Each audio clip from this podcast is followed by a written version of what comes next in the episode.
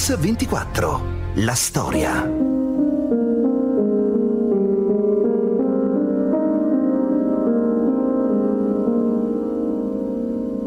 Da tutto il mondo venivano, ma in Italia la Sicilia. Un professore, andiamo da professore, anche la Liguria, andiamo da un professore, a Genova andiamo da un professore. C'è tanta gente che vorrebbe testimoniare quello che accadeva nel momento in cui arrivando nell'anticamera dello studio Pende si qualificavano come noiani. Pende diceva che immediatamente dovevano essere ricevuti, perché diceva sono miei parenti.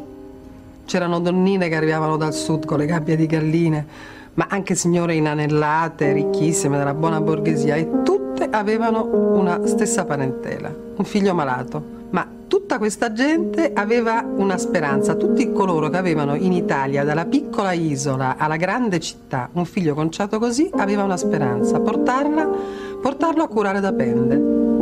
Il 14 luglio del 1938 il nome di Nicola Pende, medico e scienziato di fama mondiale, compare tra i firmatari del manifesto della razza. Ma Nicola Pende ha mai firmato quel manifesto? Ha mai protestato contro la sua pubblicazione? E se sì, a quale prezzo? Quella che raccontiamo oggi a Mix24 è una storia di scienza, di intrighi, di cultura, di politica e di potere. A quelle domande il figlio di Nicola, Vito Pende, ha la sua risposta. Come poteva aver fatto male? Firmare delle schifezze da massacrare la gente. Ma che scherziamo? I viaggi della speranza erano quelli verso Casa Pende. E il noiano che sì e no riusciva a, a parlare in dialetto eh, era eh, immediatamente non solo ricevuto, ma visitato, aiutato e, e quando cercava di domandare, professore, ma quanto ti do? Professore, quanto ti devo? Lui diceva, per favore, ringraziami nel dialetto noiano, riportami alla mia terra. Avete sentito la scrittrice Rita Tagarelli. 14 luglio 1938. Il giornale d'Italia pubblica il manifesto degli scienziati razzisti. Le razze umane esistono, è tempo che gli italiani si proclamino francamente razzisti. Gli ebrei non appartengono alla razza italiana. Un comunicato del partito fascista accredita tra i firmatari del manifesto anche Nicola Pende, scienziato di fama mondiale. Ma non esiste un documento con le firme autografe. Ce ne parlano Vito, figlio di Nicola Pende, e lo storico Giorgio Israel. Dice, ma io non ho firmato. Che mi fate scrivere? Nessuno ha mai firmato fisicamente. Firma o non firma, il regime ebbe da Pende quello che voleva da lui, ossequio, approvazione e sottomissione. Avete sentito lo storico Mario Toscano. Pende è stato tra gli endocrinologi italiani di maggior spicco e di maggior rilievo nel mondo. Ha coniato la parola endocrinologia, ancora Vito, figlio di Nicola Pende e Giorgio Israel. Il surrene, le glandole surrenali, adrenalina, cortisone, catecolamine sono derivate tutte dalle sue, dalle basi che ha cacciato lui. Sono un caposcuola, dovevo appiantare la scuola per cui ho lavorato tutta la vita. Pende di per sé non sarebbe mai arrivato fino alla idea di una persecuzione anti-ebraica, però poi in definitiva l'ha accettata. Ma Pende è l'interfaccia colta che serviva al regime e quindi strumentalmente viene utilizzato. Avete sentito Alfredo Musaio Somma, storico della medicina. Il 14 luglio del 38 il nome dello scienziato Nicola Pende compare tra i firmatari del manifesto della razza un documento voluto da Mussolini per dare il via alla campagna razziale antisemita. Nicola Pende ha sempre negato di aver sottoscritto quel documento e infatti, processato nel 1948 per apologia della politica fascista in campo razziale, è stato assolto dall'Alta Corte di Giustizia. Eppure il suo nome suscita ancora oggi polemiche e controversie. Noi allora vogliamo riaprire il caso Pende esaminare le carte, i documenti, le testimonianze, verificare se davvero uno scienziato come lui abbia avuto o no una responsabilità nelle leggi razziali. Una storia, quella di Nicola Pende, che ha inizio nel sud assolato e poverissimo dell'Italia del fine Ottocento. Nicola Pende nasce a Noicattaro, in provincia di Bari, il 21 aprile 1880. Da subito si rivela un talento precoce. Nel 1896 passa direttamente dalla seconda liceo classico al primo anno della facoltà di medicina a Roma. Il 15 luglio 1903 si laurea con una tesi sulle ghiandole surrenali, passata alla storia per una intuizione decisiva. Ce ne parlano Alfredo Musaio Somma, storico della medicina, e Vito Pende. L'importanza sia della parte esterna delle ghiandole surrenali chiamata corticale, sia della parte interna chiamata midollare, per condizionare lo sviluppo e lo stato di salute di tutto il corpo. Da lì è nata praticamente tutta l'endocrinologia, il surrene, le ghiandole surrenali, capito?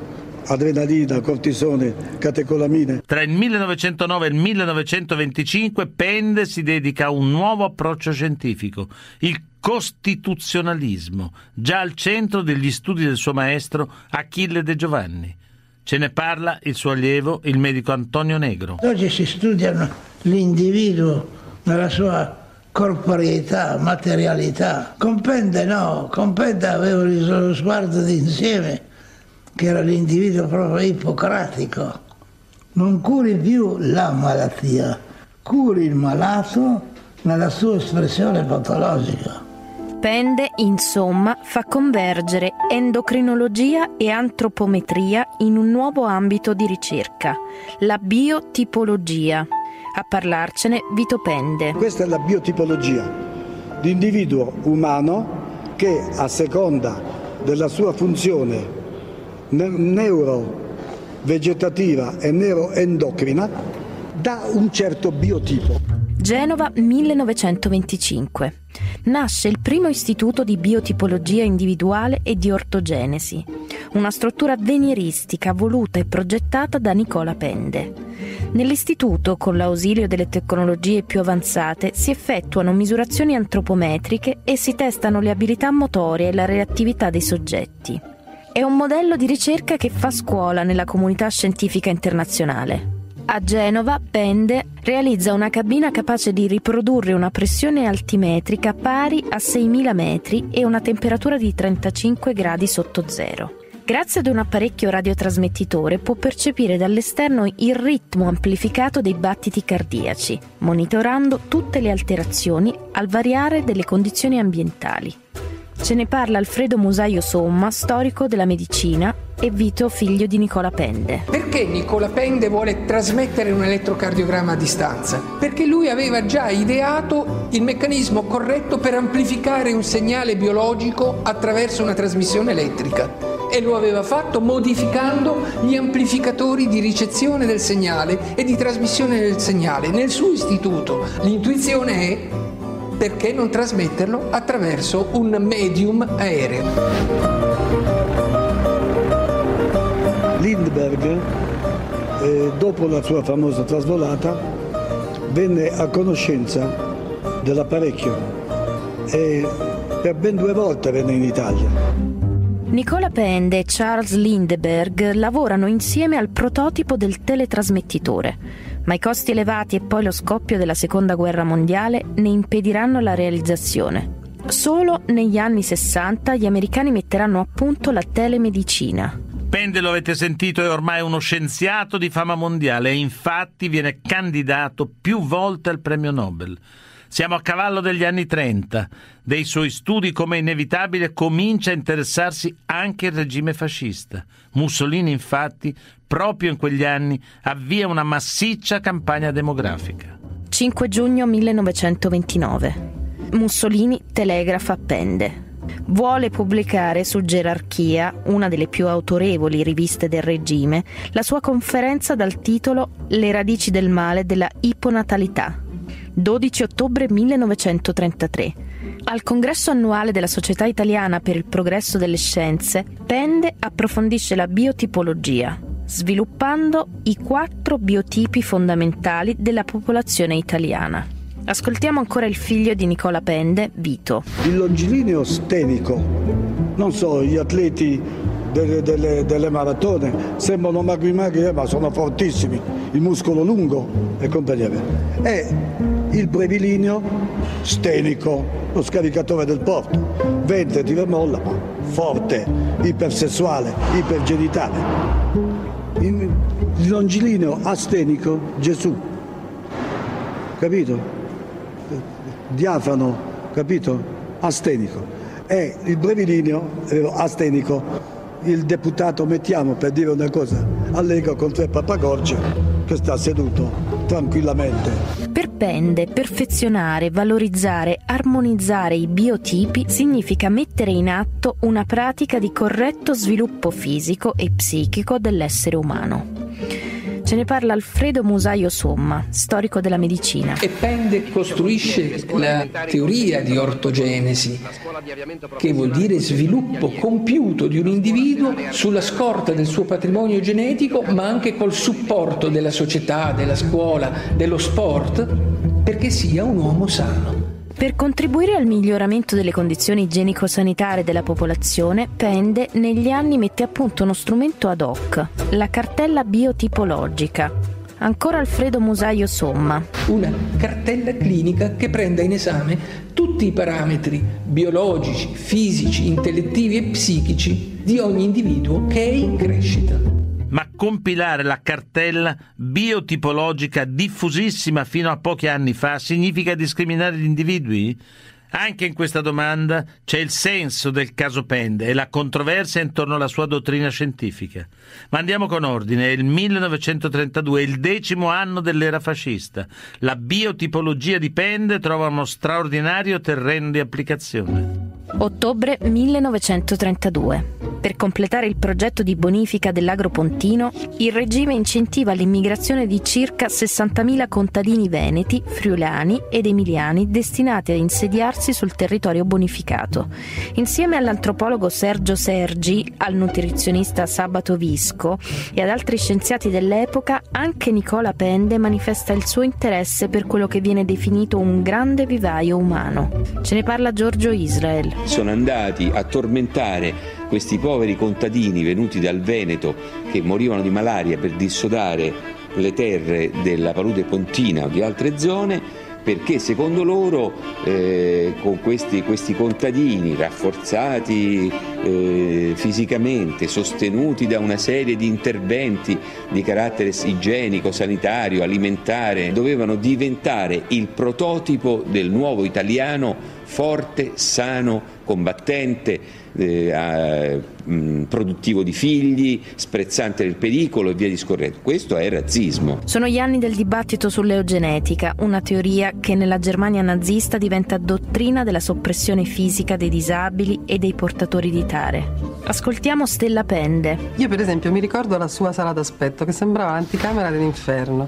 C'erano donnine che arrivavano dal sud con le gabbie di galline, ma anche signore inanellate, ricchissime, della buona borghesia e tutte avevano una stessa parentela, un figlio malato, obeso, nano, malformato, quanti poveri infelici ho visto in quel posto. Ma tutta questa gente aveva una speranza, portarlo a curare da Pende. Quindi quelli che i nazisti mettevano nei forni, Pende ha impiegato una vita per curarli. 1933. Nicola Pende è senatore del Regno, stretto collaboratore di Giuseppe Bottai, ministro dell'Educazione Nazionale. 1935 Pende lascia l'Università di Genova per salire in cattedra a Roma. 1936 la compilazione della cartella biotipologica individuale, il modello Pende, diventa obbligatoria in tutte le scuole del Regno. Fin qui le ricerche di Nicola Pende, i suoi studi, la sua carriera accademica e politica. Ma intanto, intanto nel 1936, con la proclamazione dell'impero fascista, Mussolini dà il via a una vera e propria campagna razziale e se i meticci diventano il bersaglio del razzismo delle colonie in Africa, in Italia cresce l'antisemitismo.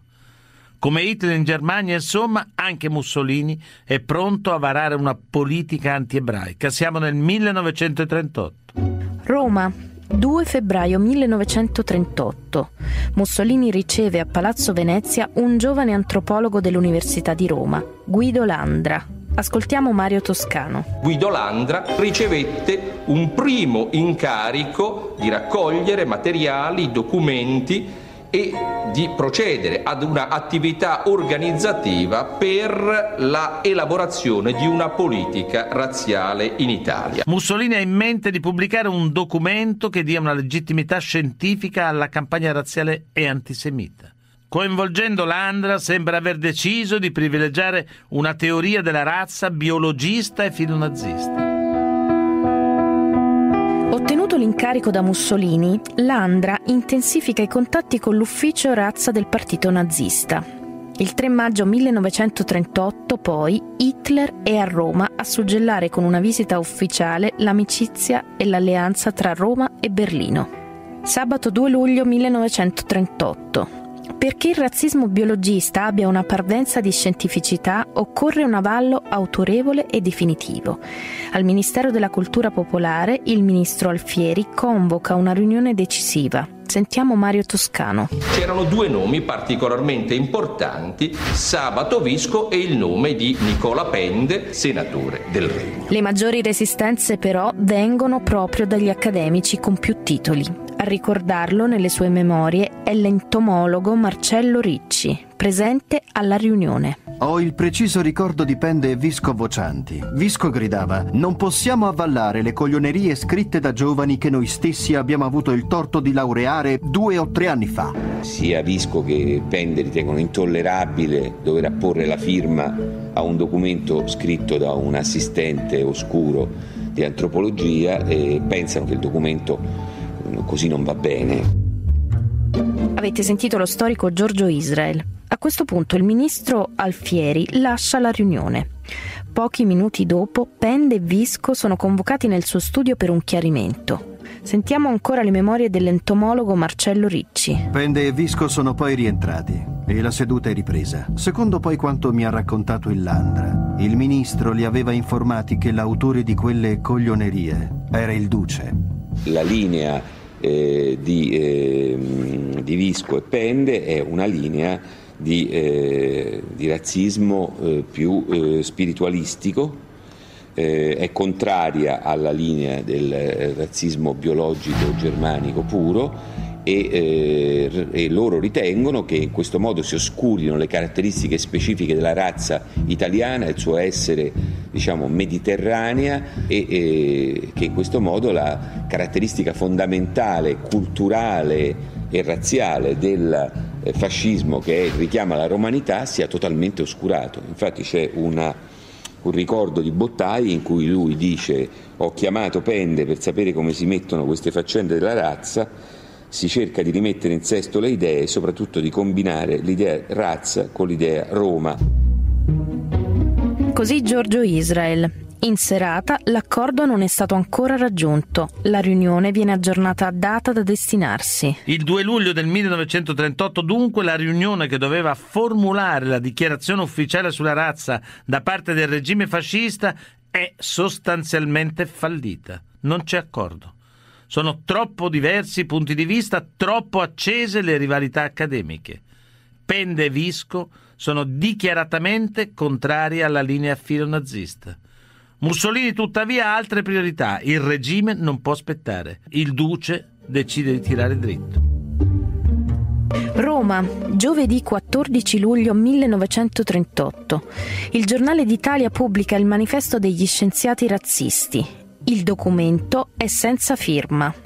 Al punto 1 si legge Le razze umane esistono.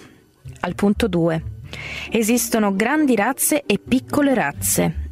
Al punto 3 il concetto di razza è un concetto puramente biologico. Al punto 4 la popolazione dell'Italia attuale è di origine ariana.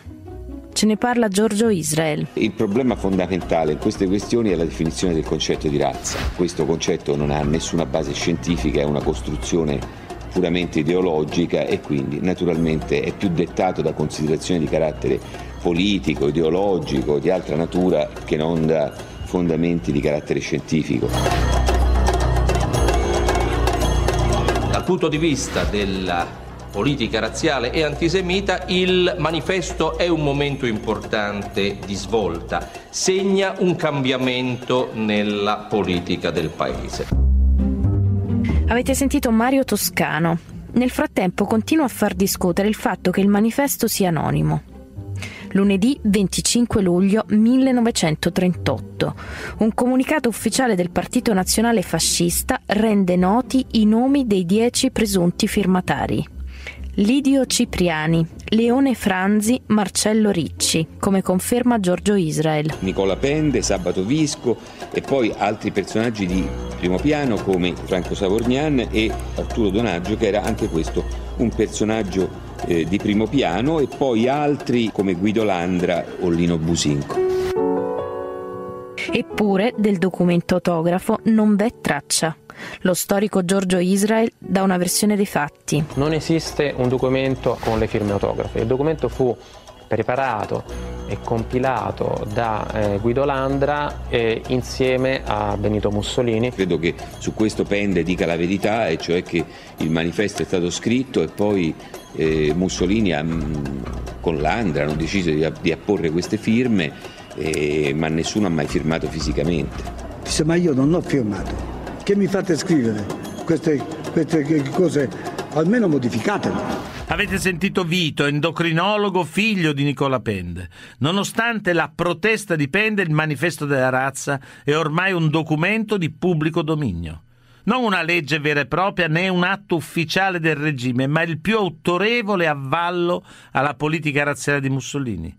E infatti, subito dopo la pubblicazione di quel manifesto, Mussolini incassa le adesioni di oltre 300 tra intellettuali e uomini di scienza. Tuttavia Mussolini ha ancora un problema. Visco e Pende non ci stanno. I due scienziati non vogliono che il loro nome compaia a sostegno di quel documento.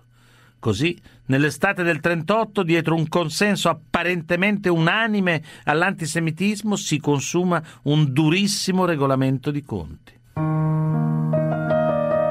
Lunedì 1 agosto 1938. Da Chianciano Terme, dove è appena arrivato per le vacanze, Nicola Pende telegrafa al ministro Alfieri con queste parole riportate dallo storico Giorgio Israel. Prego di sostenere necessità di diramazione stampa nuova dichiarazione commissione razza sottoposta a capo, cioè vuole un cambiamento radicale. Mercoledì 3 agosto. La risposta di Alfieri non è quella che Pende si aspetta.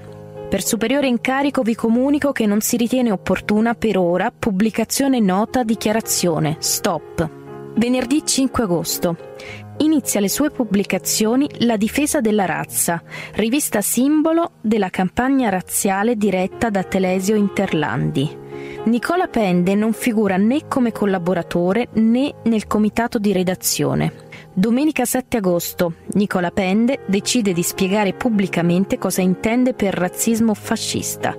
In un'intervista al Corriere della Sera dichiara La difesa del prestigio della pura progenie di Roma, del tipo romano, italico, biologico, spirituale. Questo è il programma che il regime fascista si è proposto di attuare. Pende vuole sostenere che eh, l'idea di razza eh, si basa sull'aggregarsi di una serie di fattori che sono culturali, spirituali, di clima addirittura, di clima, il clima mediterraneo che plasma l'individuo in un certo modo. Pende, manifesta la distanza delle sue posizioni rispetto a quelle che avevano informato, ai criteri informatori del manifesto della razza, ma non prende le distanze dal razzismo e di fatto anche dall'antisemitismo. Avete sentito gli storici Giorgio Israel e Mario Toscano. 7 settembre 1938. Al convegno annuale della Società Italiana per il Progresso delle Scienze, Pende prende di nuovo le distanze dalle teorie formulate nel manifesto degli scienziati razzisti. Questo un estratto del suo discorso. Alcuni affrettati, superficiali e violenti scrittori hanno emesso giudizi che non possono essere condivisi non solo dalla scienza dell'uomo, ma non dovevano esserlo dalle nostre autorità politiche. Una settimana dopo, Dall'ufficio delle razze arriva all'attenzione del ministro Alfieri una censura molto dura nei confronti di Pende. L'attività del senatore Pende appare sempre più in contraddizione con i principi del razzismo, quale è stato impostato ufficialmente dal regime. Questa attività del Pende si rivela molto pericolosa e ha conseguenze perniciose nell'opinione pubblica italiana ed estere. La nota è da attribuire personalmente a Landra. È chiaro che Landra che Mussolini ha messo eh, a capo dell'ufficio razza del Ministero della Cultura Popolare vuole seguire eh, una linea filotedesca fino in fondo. Avete ascoltato lo storico Giorgio Israel. È il 17 ottobre. A Roma, il quotidiano Il Tevere attacca Nicola Pende. Nell'articolo Canovaccio per commedia, Telesio Interlandi scrive L'articolo del professor Pende è anzitutto polemico, di quella facile polemica che trascura di identificare l'avversario. Poi è lirico, di quella lirica propria del professore quando si gargarizza nelle sale per conferenze. Ed è infine, per farla breve, abusivo e tendenzioso. Pende sembra cadere totalmente in disgrazia, viene attaccato dal giornale Tevere con un attacco di una pesantezza senza precedenti e addirittura si minaccia esplicitamente nei suoi confronti il fatto di eh, cancellare il suo nome dalla stampa nazionale. Nell'autunno del 1938, insomma, per il suo rifiuto a sottoscrivere il manifesto della razza, Nicola Pende cade in disgrazia. È in conflitto con l'apparato del regime, ma anche con lo stesso Mussolini. Il 18 settembre infatti Mussolini, mentre rassicura gli ebrei italiani sulla loro sorte, lancia un messaggio molto preciso agli intellettuali non allineati con la sua politica razziale. Alla fine il mondo dovrà forse stupirsi più della nostra generosità che del nostro rigore, a meno che, a meno che i semiti d'oltre frontiera e quelli dell'interno e soprattutto i loro improvvisati e inattesi amici che da troppe cattedre li difendono,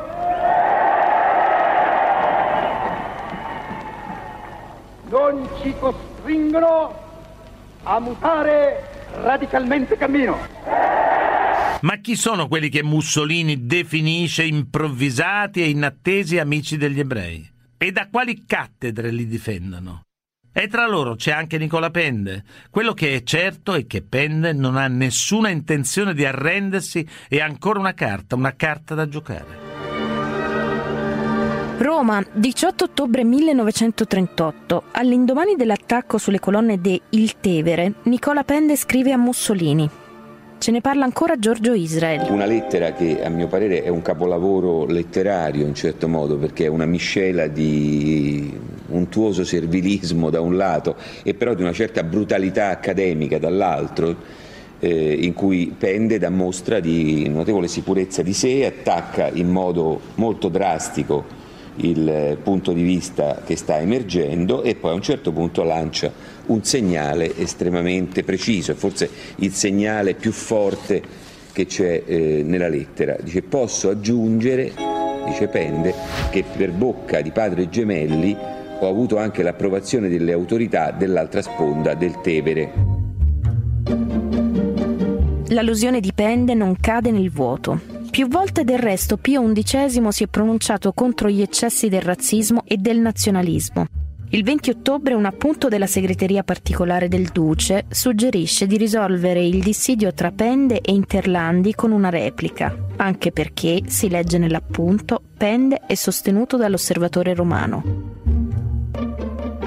Lo scontro tra Pende e i vertici del regime è alle battute finali.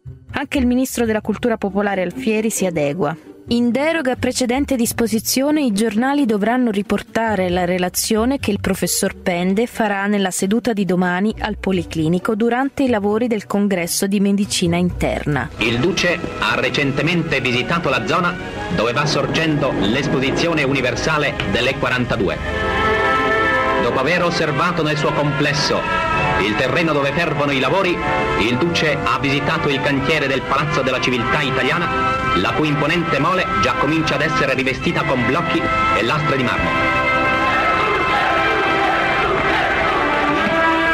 E dà il primo colpo di piccone per tracciare il solco delimitante l'area dove sorgerà il Palazzo dell'Ortogenesi e della bonifica umana per la difesa della razza. Così recita il telegiornale Luce il 26 novembre del 38.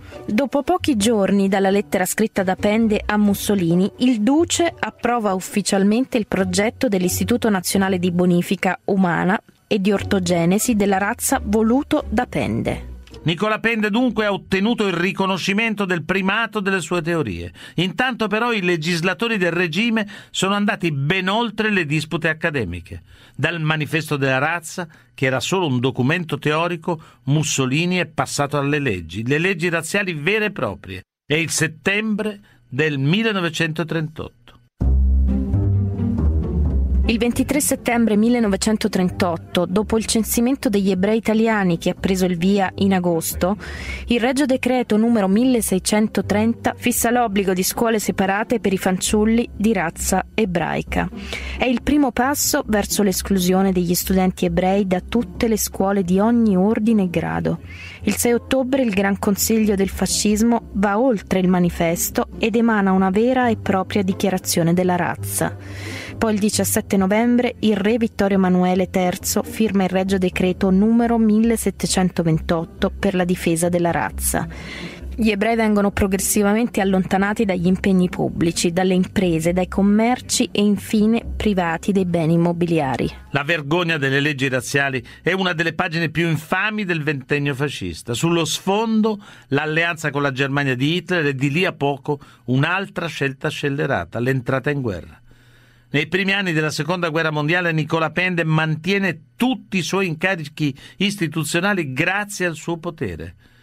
Poi, il 25 luglio del 1943, la fine del fascismo rimette in gioco il suo destino e quello di milioni di italiani. Autunno 1943. Dopo l'armistizio, la fuga del re, l'arresto e la clamorosa liberazione di Mussolini, l'Italia è divisa in due.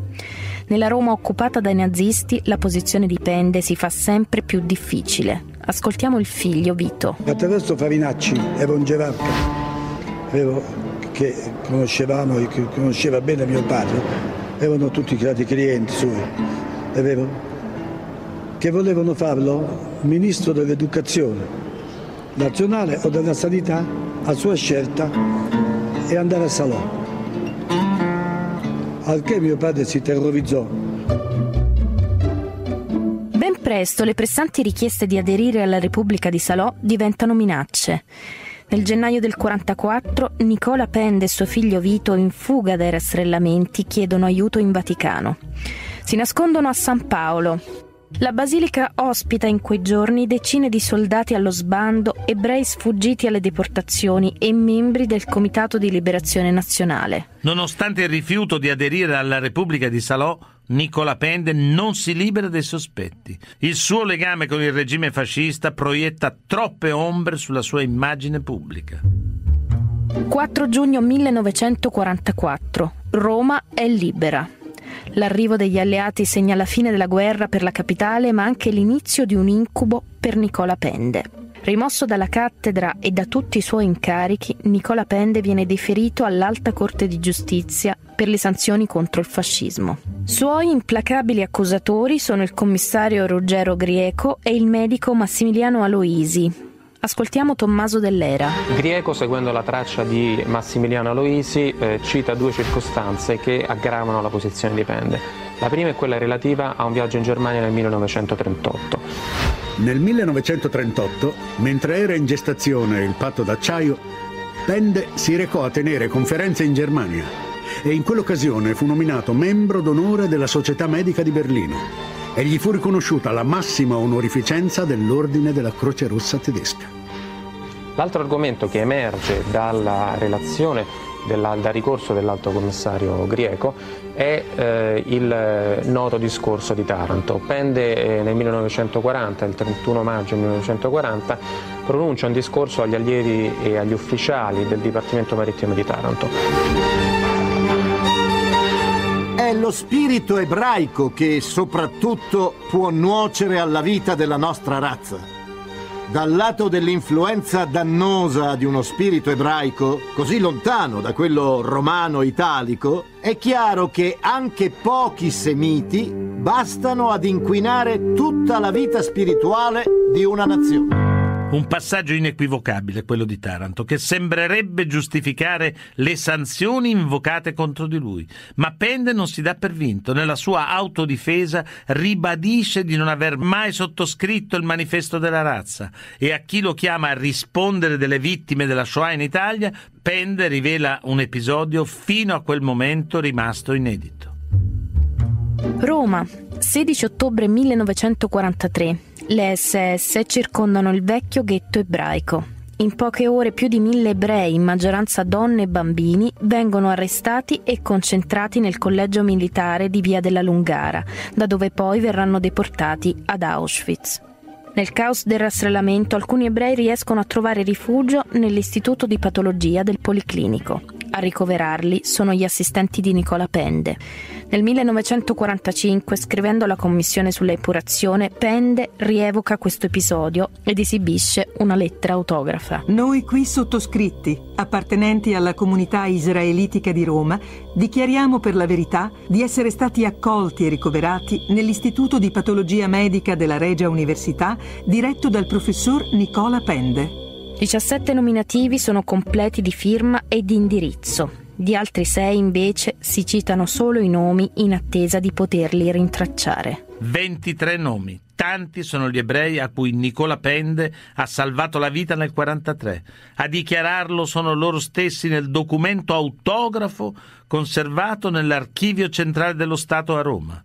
Ma neppure questo basta. Le polemiche continuano, insomma. Allora, come andarono veramente le cose? Ce ne parla Ornella Perugia, superstite, assistita da Penda. Noi eravamo molto amici del, del dottore di famiglia che avevamo De Bonis e praticamente De Bonis poi fece un'ascesa strepitosa con la specializzazione in endocrinologia, tanto da divenire aiuto dipende e quindi un mio fratello Franco, che è superstite come me, ancora in vita, fu nascosto al Policlinico Umberto I per una ventina di giorni.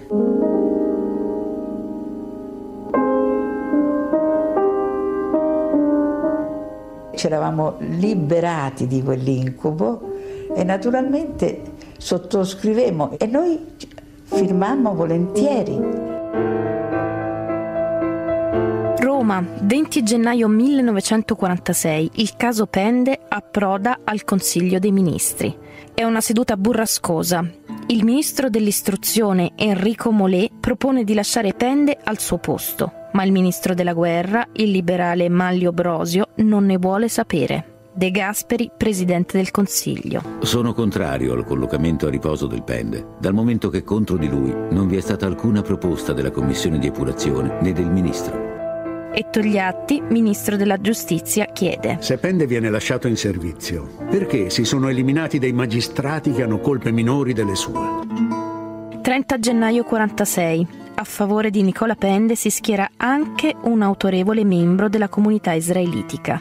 È il commissario Giuseppe Nathan che scrive direttamente a De Gasperi. Il professor Pende non ha mai firmato il manifesto degli scienziati sul razzismo, ma anzi manifestò il suo aperto dissenso. Come esponente dell'ebraismo italiano, credo di dover richiamare la sua attenzione, signor Presidente, sul pericolo che il provvedimento adottato possa risolversi in una perdita della scienza italiana a vantaggio dell'estero.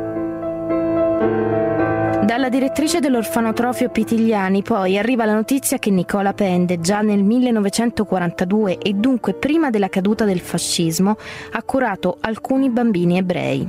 8 luglio 1948. La Suprema Corte di Cassazione assolve definitivamente Nicola Pende, anche se la stampa continua ad attaccarlo. Mantiene la cattedra dell'Istituto di Patologia Medica dell'Università di Roma fino al raggiungimento dei limiti di età nel 1955. Muore l'8 giugno 1970. Pende a un certo punto si arrende, cede, dà il suo contentino al regime, arriva anche all'inquietante discorso di Taranto, ma Pende non è un santo, non è un eroe, è un grande scienziato e un uomo di potere trasversale ai poteri. Mm, potente prima del fascismo, potente durante il fascismo, potente dopo il fascismo.